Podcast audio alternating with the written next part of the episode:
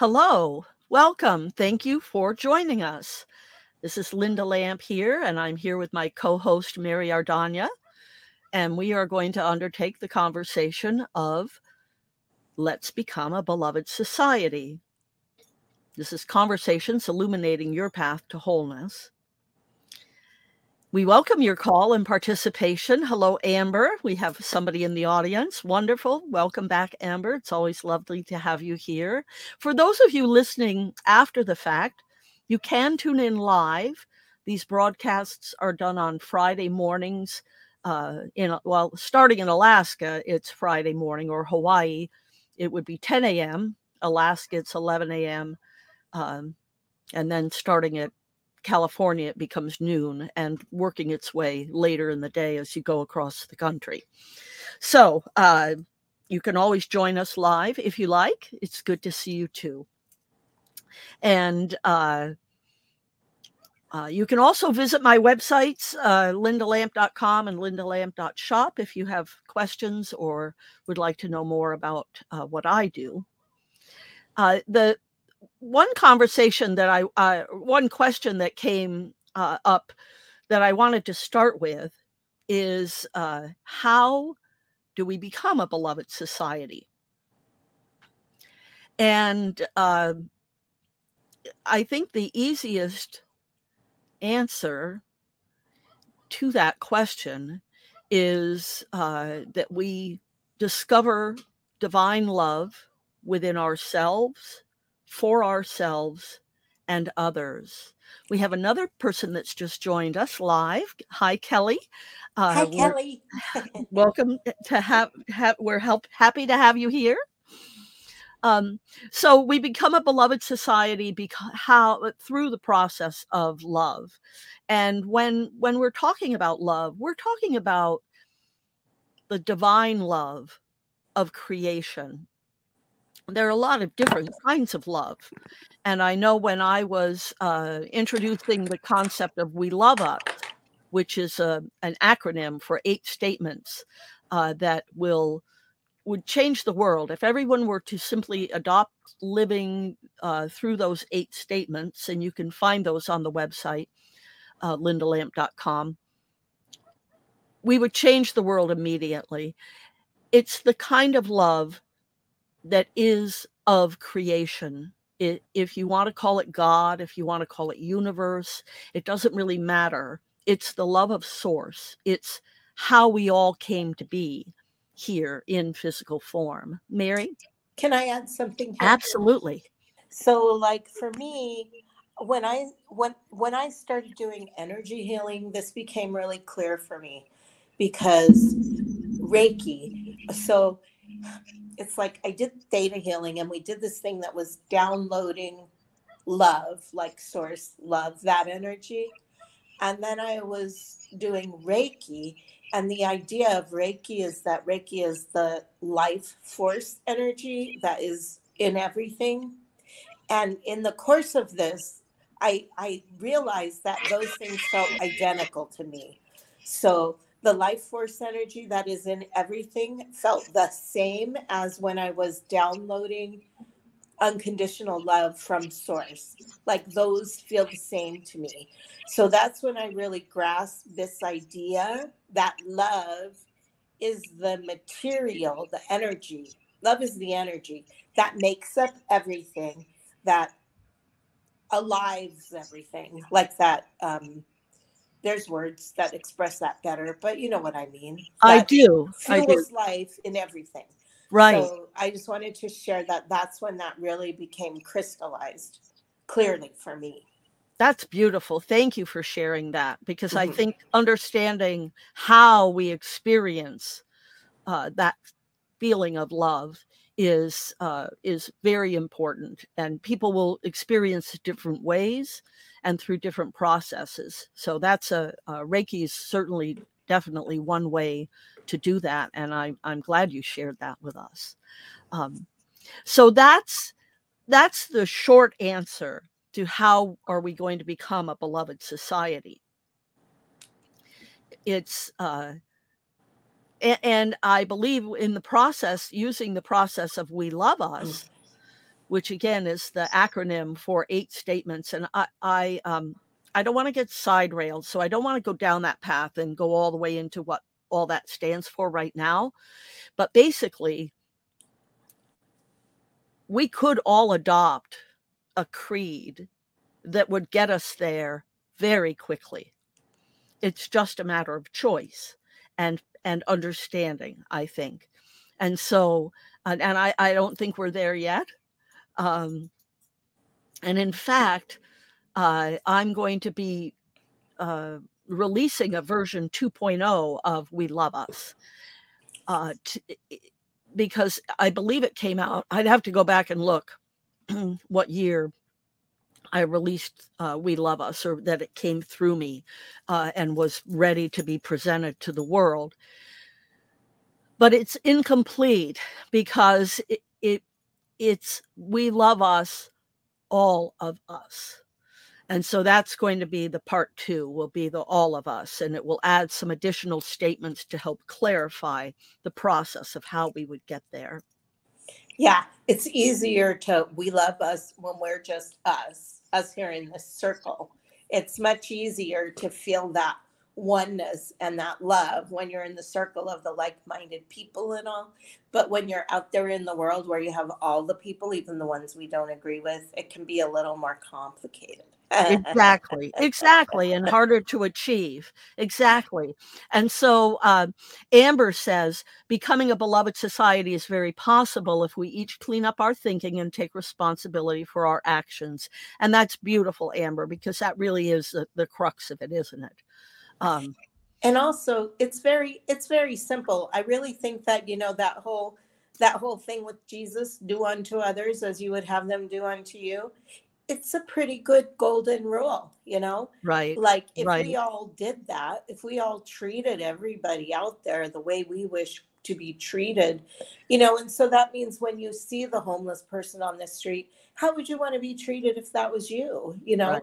when you see whoever that is, the cranky right. guy yelling in your face, even. Right. How would I want to be met if I was that unconscious? Right. So, right. Yeah. Right. Mm-hmm. It's pretty right. good rule. It's a good start. It is a good start. More from there, you know, and more nuances and things. Yes. But it's a great start. It's a perfect start. Absolutely. Um, and I'm glad you brought up Jesus because that's a nice segue into the um, other first question that I wanted to undertake today. So I have done a lot of readings of A Course of Miracles. You can find those on YouTube. I did that. I did a whole year of daily lessons. So we worked all the way through A Course of Miracles daily lessons. And I've gotten, I think, through chapter 26 in the course materials. Uh, then COVID hit and uh, uh, life just sort of uh, changed for a while. It is my intention to finish up the readings of the Course in Miracles, um, of A Course in Miracles. Um, hopefully, this year we'll get all of that done. So I have at least. Uh, I think I met Amber through uh, my work through A Course in Miracles. And I believe there may be somebody else watching today or at least waiting for this replay uh, because this question came from uh, a gentleman on YouTube is studying A Course in Miracles. And he says there's a preacher on YouTube who's saying you can only hear Jesus in the Bible, and that the book, ACIM, A Course in Miracles, is the book of the devil. Can you please help me with this? And then subsequent to that, there was another conversation where there was another video he had found uh, by a woman, and I, I don't have her name handy, suggesting that you should throw the Course of Miracles away because it's heresy. And um, so I wanted to let, let's just first of all, let's for the people that are not familiar with what it is, A Course in Miracles, also referred to by, um, uh, it's also called ACIM or the Course by some people, is a book that was released in 1976. It's a channeled piece. The channel's name was Helen Schucman. It, that's S C H U C M A N, Schucman. And I'm, I'm reading this from Wikipedia. The underlying premise is that the greatest miracle is the act of simply gaining a full awareness of love's presence in a person's life. And so they don't specify divine love's presence, but that's what it is, right? Because we need to differentiate because a lot of people, when they hear the word love, they immediately think it depends on where they are in their life, but they're going to think of one of two kinds of loves. They're either going to think of uh, paternal, maternal love, love of a parent, grandparent, uh, love, love of the child, of the mother, all of that, or they're going to think of amorous love, intimate love, love that you have exchange with a partner, whether that be a, a partner of the same sex or an opposite sex, doesn't matter. It's that intimate love.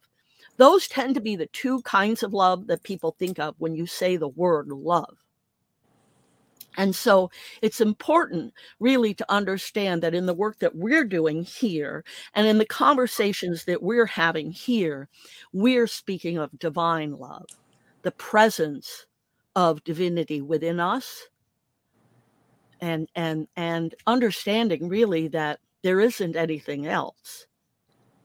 Divinity is what created everything that we experience, ourselves and everything else.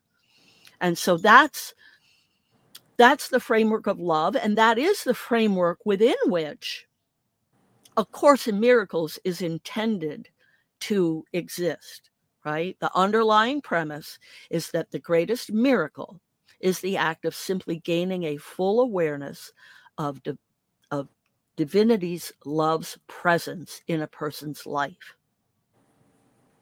So, now let's go back to these questions.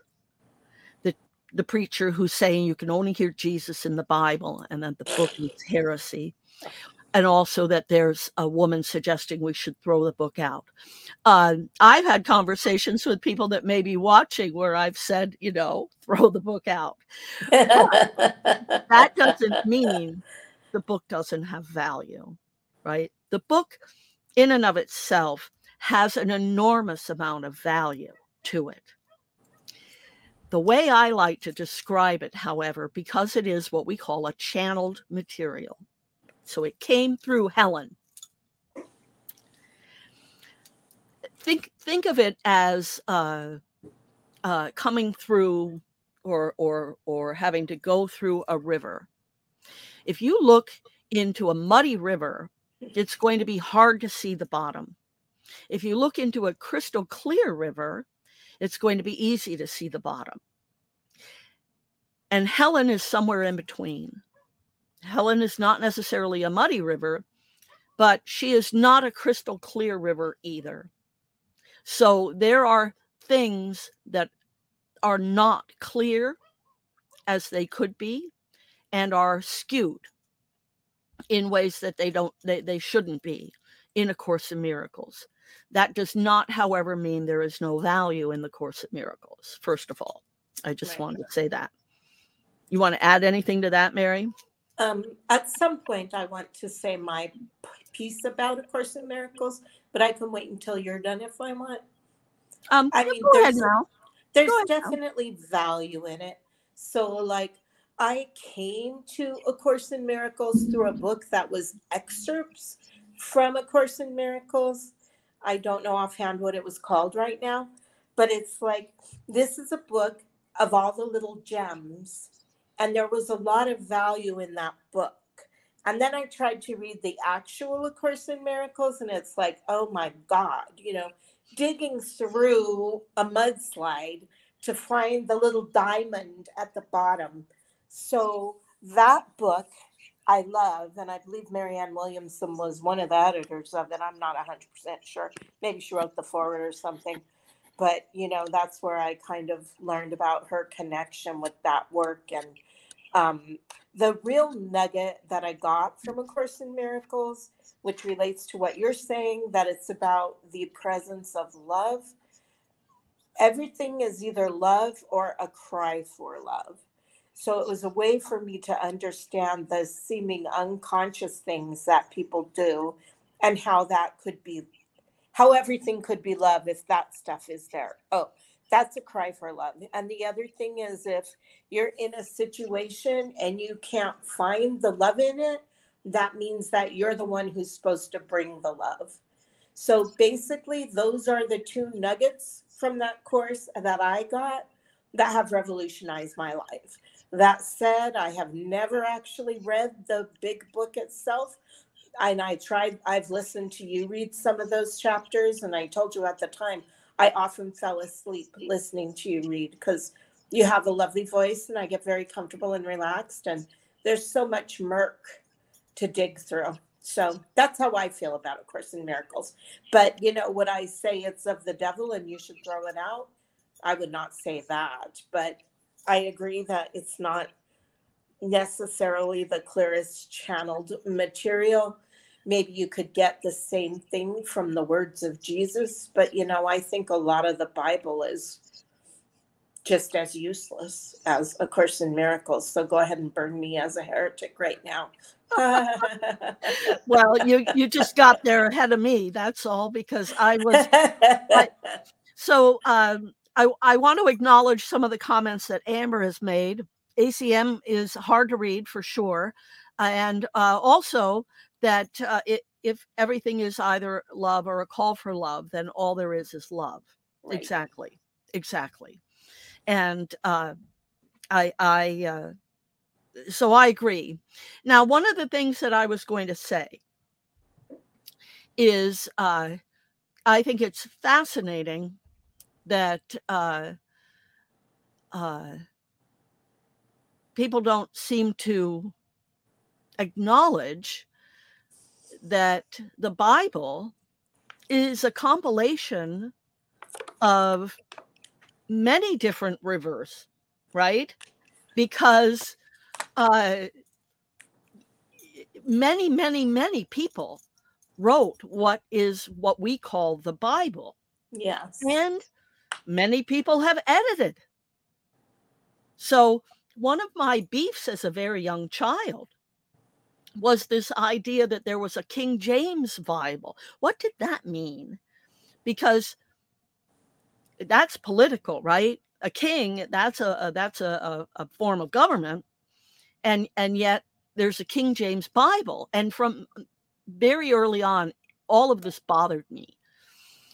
And it bothered me to the point where I went out and researched and found, and I, I was I intended to have that handy to reference, and I, I didn't do it. Um, but uh, and I, I am not going to try and multitask here now and do it. But uh, I discovered a copy of a Bible. The translation is from George Lamsa, I believe, and it's from the Peshitta. What I wanted was I wanted as original a text as I could find. So before too many people got their fingers in it, including kings, right? as editors. Those were chapters that were removed. Yeah, that was the thing that I was going to say. It's a lot of rivers, but also there's the rivers that were thrown out. Right. Mary right. Magdalene's gospel, gospel right. of Thomas. Right, right. And and understanding ultimately that the reason there are missing chapters in the Bible and the reason that the you can lay out numerous different editions and read some of the same passage and get really different meanings out of those what is supposed to be the exact same passage is because so many people have had their fingers in it now why why you you might ask yourself you know what other book do we all reference in this you know uh, sacred way what other book has been so edited and rewritten and altered? And why? And I believe the why is for control. Yeah. I believe the why, the removal of information from the Bible, was done specifically to disempower us as a people. It was. Jesus was a radical and the Bible as it exists, I mean, that happened with what's his name? Constantine when he sort of decided to become a Christian in order to control the people. Right. Right. So now let's go back to these questions about the priest and or the the guy on YouTube, uh, you know, saying that you can only hear Jesus through the Bible, and then the lady saying, you know, to throw throw the book out, it's heresy. Anyone who is so sure that they know exactly what the truth is and that you should throw any book out is has really sort of uh, lost their way in, in the process of life because these things are are just tools. All of these things are ultimately just tools. And when you are at the level of tools you are uh, so let's go back for a second and kind of reference what we talked about earlier. Uh, we talked about not today, but uh, last week we talked about new paradigm, old paradigm, new paradigm. So in the old paradigm, we use these tools. We use the Bible. We use A Course in Miracles. We use the Gita. I mean, there's all kinds of tools that, that are out there, correct? But when we move into the new paradigm, those are reference materials, but they no longer are tools. We don't need them because we're moving old paradigm separation, new paradigm unity. So, the way ultimately, uh, like where we started, ultimately, the way we become a beloved society is we invoke the divine love within us which then will connect us to everything and everyone else. We don't need to go through a tool. Ultimately, we don't need to go through Jesus. Although, what I will say from my own personal experience is that Jesus resides within all of us. Right. Jesus is available to anyone whose heart is open enough to allow him in. Yeah, one way I've heard that explained is that Christ is a consciousness, not a per- it's not about a specific person. It's a consciousness that we can all tap into, you know, the the consciousness that Jesus, the person, had of his divinity, you know. I mean, that thing where Jesus said he was the Son of God, and in religion it's been twisted so that he's the Son of God and I'm not. You know, we're not. That's I don't believe that's what Jesus meant. I believe Jesus meant, you know, I'm the Son of God, and you're all we're all the children of God. We're all part of that beloved family. And I believe that that's the consciousness he was trying to bring to, you know, his disciples and the world and if we all felt that and lived that you know yeah there's some people who have control who might be worried. So that's why you know i watched a show on pbs a long time ago that was about early christianity. And that's when i decided that i didn't have to throw out the baby jesus with the bathwater of religion you know?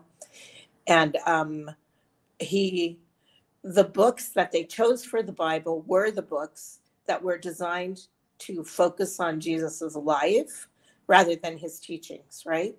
They specifically excluded the books that were more about his teachings, like the Gospel of Thomas. Recording and so, yeah, I don't know. I lost my train, but that's, you know, had something to do with what you were saying, I think. right, right, right, right. I don't know uh, if if you saw that Kelly has posted a question. I I have I mm-hmm. have, um, but I want to I want to uh, finish what you're talking about. Finish first. this subject before we move on because I yeah. think that that's uh, I I I think that that's a worthy uh, conversation to have. Um, so, you know, one of the other things to to clarify too, um, because I heard someone actually who's been studying um, Christianity and Jesus and uh, and religion for probably 50 years and very recently made the statement I always thought Jesus came to start a new religion. Oh. And now I understand that's not what he came to do at all. Right? Right. And and, and that's that's really fundamental. I think a lot of people have become yeah. confused and lost. Jesus came because we are lost through the pro and I'm I'm going to explain this the way I believe it happened through the insight that I have and what I've been given is that very early on, you know, uh, Adam, Eve, not long after that, maybe right with Adam and Eve. That's where I think it happened, is right with Adam and Eve. There was an unintended consequence of creation. It was a necessary thing. Gravity is a necessary thing in our world to keep things on the planet because otherwise we're hurtling through space and nothing would stay put. So we created gravity in order to have this planet where we could create these things and watch them move around and experience them moving around and be moving around with them. And so, very early on, I believe with the original humans that were formed, a forgetting happened, a forgetting of our divinity, of our divine form, of the divine love that created us, and of our divine purpose. And we've gone on in physical form to replicate and replicate and replicate. And, and at some point, Jesus came along to try and tell everybody, hey, you guys, you you sort of a uh, little off here. you could do, look at what I can do. I can do it because I remember, I know, and I can show you, you could do this too. You just have to remember as well. Right. That's really the brunt of it. We lost and, the script. Right. You're all off script. You've all walked out of the theater. You're wandering around doing this other play that isn't isn't the divine play. It isn't what we came here to do, right? Which was to experience heaven on earth. That's what we're here to do. And instead, it's one war after another, pretty much. So, uh, so Jesus comes along to try and clue us in that we're off script. And what happens?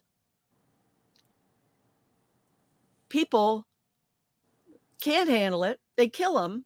And then they create a religion around him, which was never his intention. That wasn't what he wanted.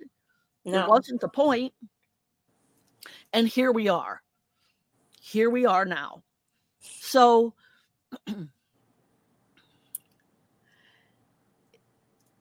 anybody who's saying, throw this out, throw that out, you, you you're you're in the, the third dimension in the old paradigm messing around with tools and um, tools that might serve you but tools that also won't serve you. Thinking that the tools are the point. Exactly when the tools are signposts like that's what it says like in the Tao Te Ching, you know, right. the Tao that can be told is not the Tao. Right. Like the words are not the truth they're exactly. signposts to the truth. Exactly. Right. Exactly. Exactly. So uh, I I don't know if that completely answers uh, the questions about A Course in Miracles. Um, well, let's here's the other thing. Um, the let's talk about the devil for a minute. um, because well, both of the both of the uh, personalities that are suggesting that you should, you know, not not pay any attention to the Course of Miracles because it's, you know, it's been influenced or it's the devil or whatever. The devil's um, work. Well, yeah, the devil's work. Yes. Again, old paradigm. There isn't a devil. There isn't. That concept is a concept created in order to control people.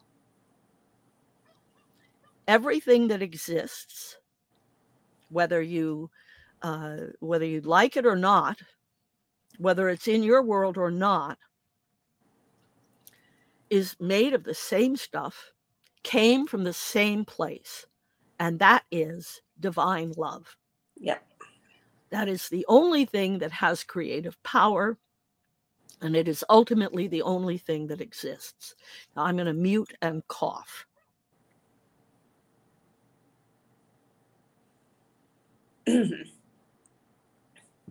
Oh. Okay, I'm back. Amber says there is no devil. Exactly. Yeah, exactly. There is no devil. And so um in both circumstances, you know, uh in the video I was given the link to the video of the lady that was saying that, you know, throw the book away. And uh I think within 33 seconds she had used the term the devil. At which point I just, uh, because of what I was in the middle of, I just stopped. I did go back and, and listen to the whole thing later. It was about 15 minutes long. But initially, uh, the minute anyone says anything about the devil, um, you've lost me because uh, Me too. that's a fantasy right the, if you're if you're living in a world where you you believe a devil exists you've really been misled and and um, I I encourage you to uh, uh, broaden your view. Let's see. Okay, so Amber's saying the ACIM says the devil is the same as the ego, and that is fear, and fear isn't real. Um, well, fear is real. the The experience of fear is absolutely real there there's I, I i can't i i can't dispute that um whether we need to be fearful is really the question right so i'm i'm someone who would say i'm not afraid of anything and the reason i can say that is because i am fully aware that everything that is happening is of divine nature and so I may not understand it. I may not like it. But that doesn't mean that there's anything inherently wrong with it Right. Or uh or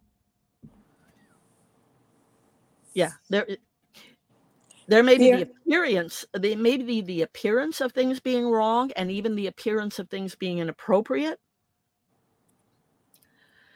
But it's truly it, it the key is where do you put your focus right? Are you are you internally focused or are you externally focused? Mary Fear is the housing's reaction right to a feeling of being threatened. Yes, it's the ego. The ego's job is to keep the housing alive, right? So fear is what happens when the ego feels the housing is threatened. right So it that's absolutely real as a physical reaction in the animal body. But what's what's not real is the threat. Like the perceived threat, the ego perceives the threat to the physical body and thinks that means death. What's not real is that death can happen to the spirit because the spirit is eternal. Right. And when the physical body ends, that doesn't mean that we are ended.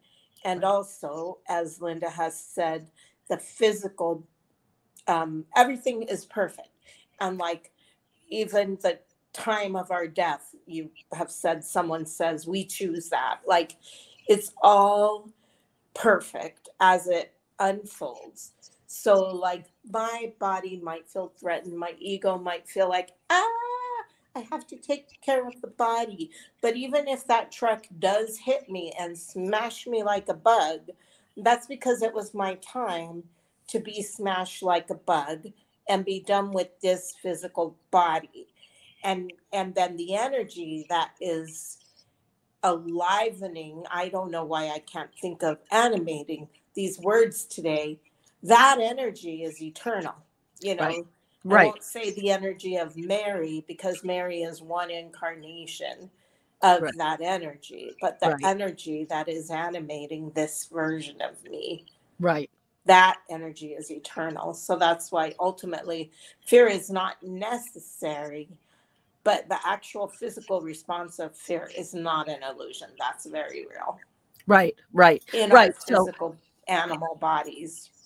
Right, and that's uh, something Amber put in here. Yes, feel fear feels real, but isn't it an illusion? And uh, uh, Mary, you did a great job. I think I'll just try and uh, add a little to it. So, uh,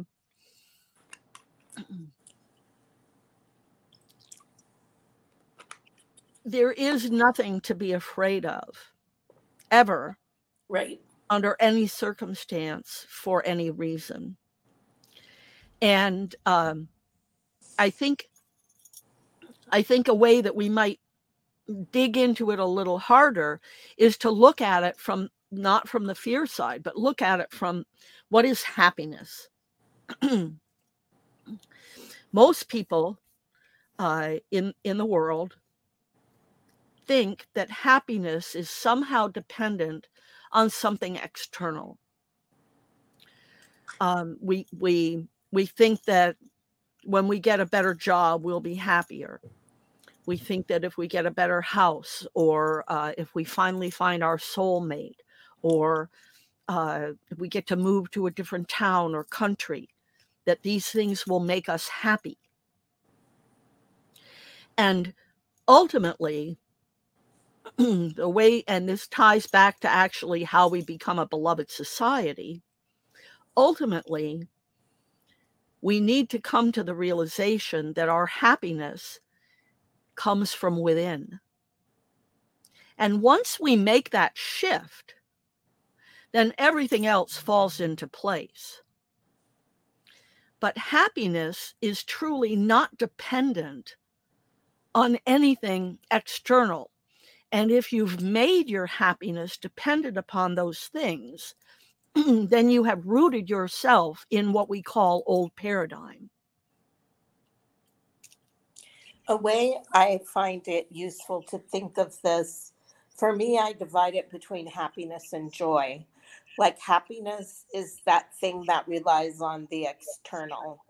You know, I'll be happy when I get a new car or a new job. Or I was very happy because I won a $150 Amazon gift card yesterday. I mean, seriously, I'm happy about that.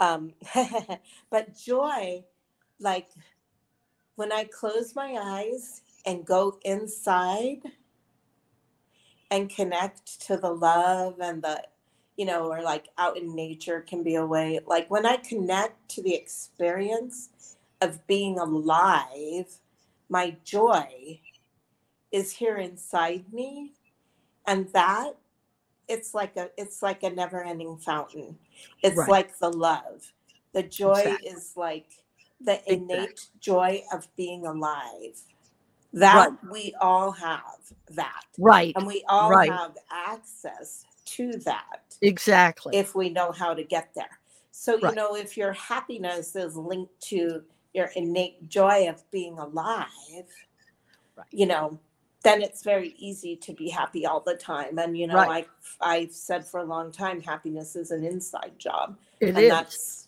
that's a good way to understand that you know? exactly exactly yes thank you thank you and that that actually i think is a great segue to take us into kelly lamb's um, comment because uh, uh, what what the, the question on the floor is my issue is not with lo- about loving all but loving while setting boundaries and being able to say no i believe this is my lesson to learn in life right now. Please help. so,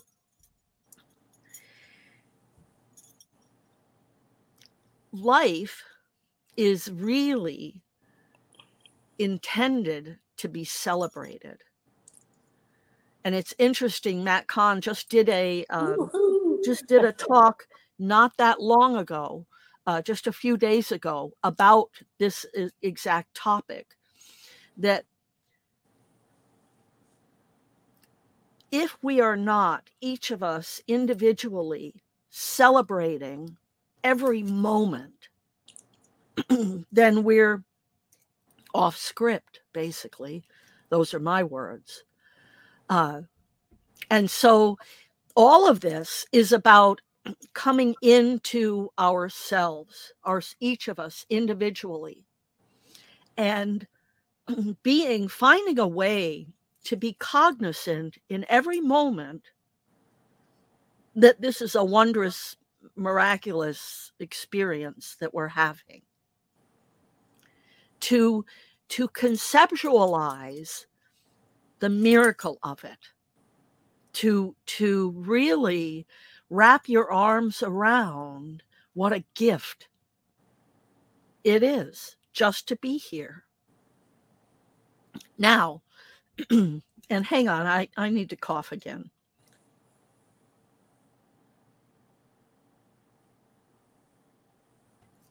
Thanks.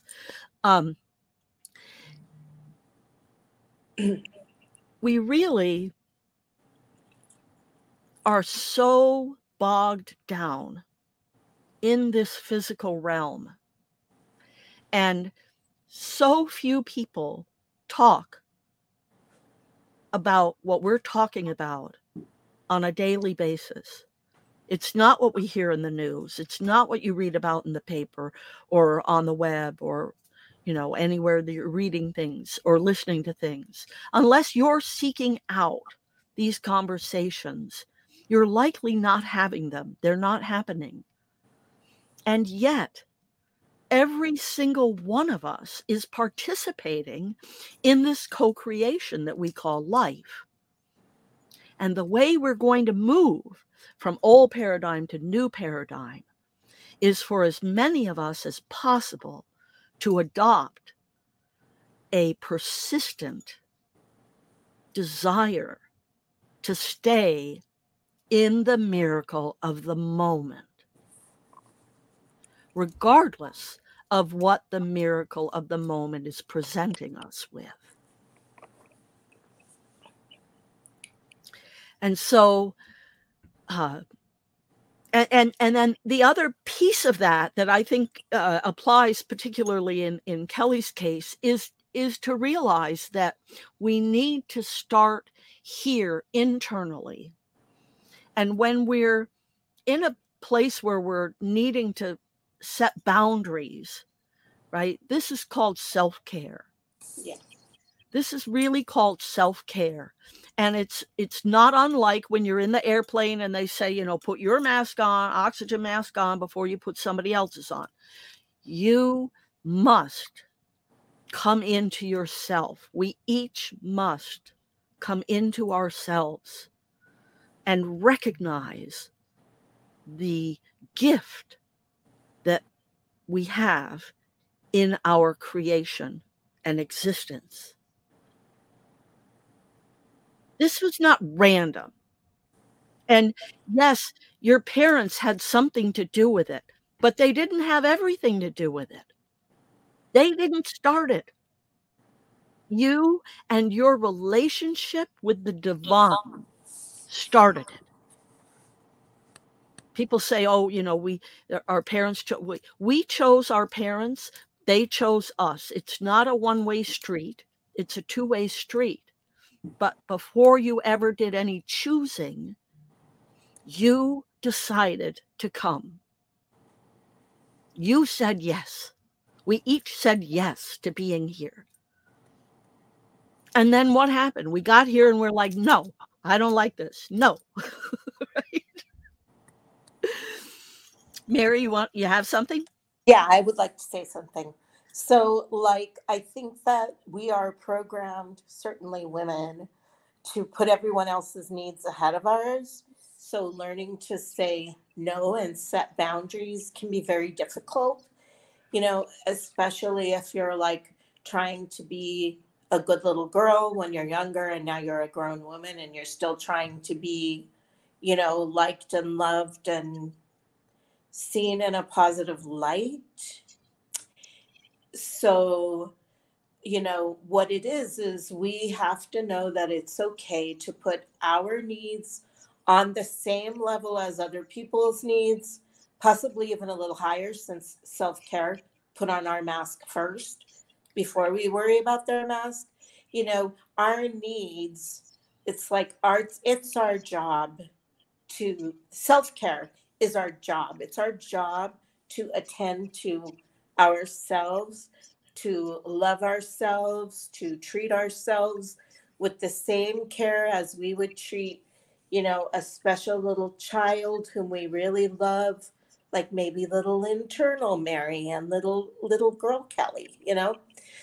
Um, and it's like if we are, as we insist we are, this divine, like divine energy come down here to live itself and live its life, then our needs are just as valid as anybody else's, right? You know, you are divine, Kelly, just like I am and you deserve to have your needs met and you deserve to be able to set a boundary with someone like that is your divine right and sometimes in order to say yes to yourself we have to say no to other people that's what it is that boundary that we have to set you know it's saying no to them but it's saying yes to ourselves and we deserve that and we are entitled to that. And that's some serious indoctrination and training that we have to get over. And that's also a lot of what the Jesus story as a religion is very like self victimizing, sort of like Jesus went and got crucified for our sins. Holy crap. You know, like if we're supposed to emulate that, how are we supposed to say no to someone who wants to walk all over us? So that's another element of the control aspect, I think, of the Jesus story. And we don't have to buy into that aspect of it. And, you know, we're just, we're all deserving of love and the best possible heaven on earth experience. And, you know, we, we deserve to take care of ourselves and that means we deserve to be able to set boundaries with people. I absolutely. hope that's helpful.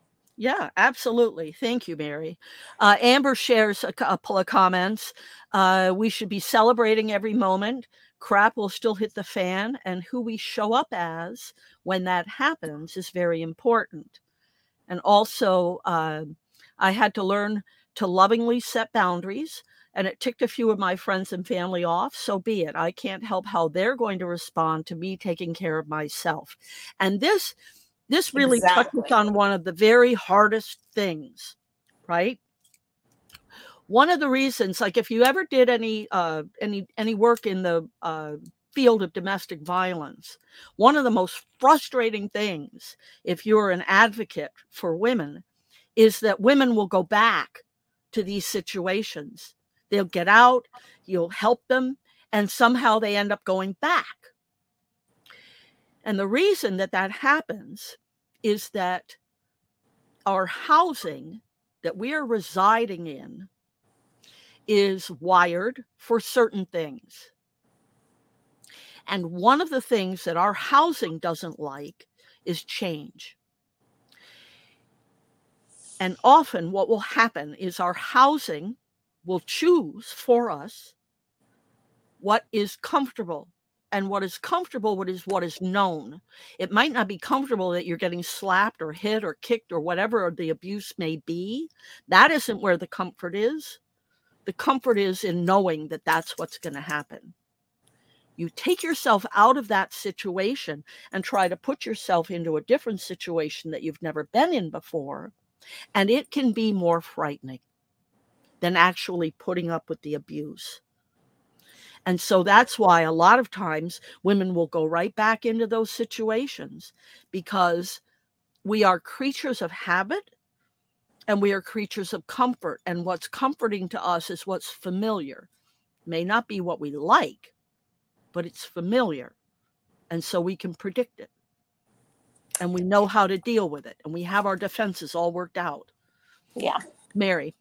Also, um, to that thing that Amber says about I can't help how they are going to respond to me taking care of myself. This is really important because so often, I mean, I like to read advice columns sometimes, and people want to know how do I break up with my boyfriend or girlfriend without hurting their feelings? And the answer is you don't. You can't.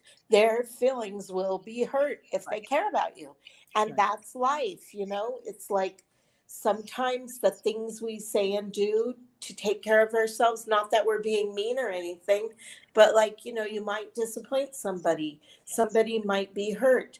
And we have to be okay to not to run around stomping on people and hurting them.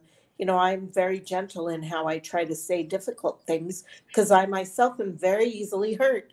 but it's like we can't take responsibility for how everybody responds to us when we are being our truest divine self. We can, you know, be accountable if we hurt someone by accident or whatever, but basically, when you take care of yourself, if people are used to you letting them run roughshod all over you, there is a possibility that they will get upset with you and have a negative reaction. And so we have to be okay with that. That's another part of being comfortable with being uncomfortable. And, you know, the only way we can grow in life is learning how to be a little bit okay, you know, with being at the edge of our comfortable zone. Right. So, Right. Right. So, and I think this is a good segue to come back to uh, a conversation that we had earlier. Few, um, I'm I'm not sure which episode it was, uh, but we talked about. I I brought up the fact that there was a movie, uh, and it's a it's a Jim Carrey movie. I I went back and I did a little research. I believe it's Jim Carrey, and uh, the movie was Yes Man.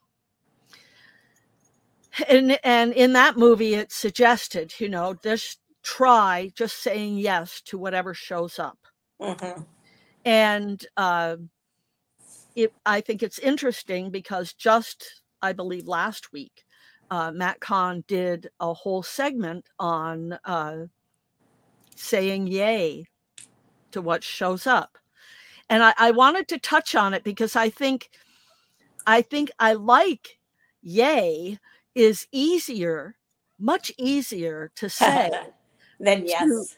than yes to certain things to Yeah. like to unpleasant things um for example this morning and so and in this call uh, so what i find fascinating is the energy right we talked about this we had this conversation about saying yes with life and now someone else in this same genre and field much bigger much bit bigger following than i have Yes. um, is saying is, is having a conversation about the same thing about saying yes and using that as a process to help uh, break down these barriers of the persistent 3d world that Yeah. makes us think all of this is real right and so um so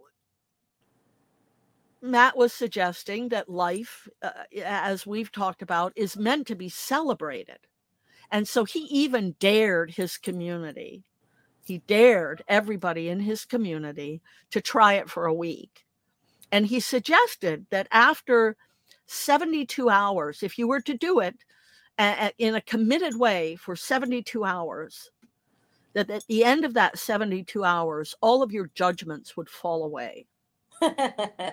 And so uh i i so i wanted to bring that up again um because uh for example this morning as i'm getting ready to come to the studio and do this podcast i'd made myself some uh, coffee to bring with me because one thing i've learned the timing of this podcast is that i need to have a little something in my stomach. It doesn't need to be much and i'm not a big per, I don't I don't usually eat in the morning, um, and so just a, you know a little coffee with a little cream in it is is what I needed. So I mixed it up, and before I left the house, I took a big drink out of it, and I poured coffee all down my front, and had to go change my clothes, and so. Um, I said, "Yay, yay! I just spilled coffee on myself. Yay! I have to go change. Yay! I'm going to be a few Yippee minutes later than I wanted to be. Yay!" I can. Oh, I, I'm not going to tell you what even uh, my experience is right now. I want everybody to, to, if you're willing, to just try it. Just try it. The next time you, I mean, uh, if you can do it to everything, that's the thing. Do it to everything, because everything that's showing up is of a divine nature. Yeah. Because there isn't anything else. So, uh, Right. So Amber's saying, I don't know uh, what might have happened if uh, I hadn't spilled the coffee. That's Yeah. true. That's true. That delay.